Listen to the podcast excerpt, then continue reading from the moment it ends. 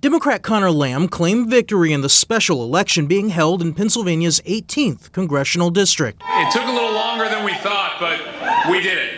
But Republican Rick Saccone says he's not conceding. You know, we're still fighting the fight. It's not over yet. We're going to fight all the way to all the way to the end.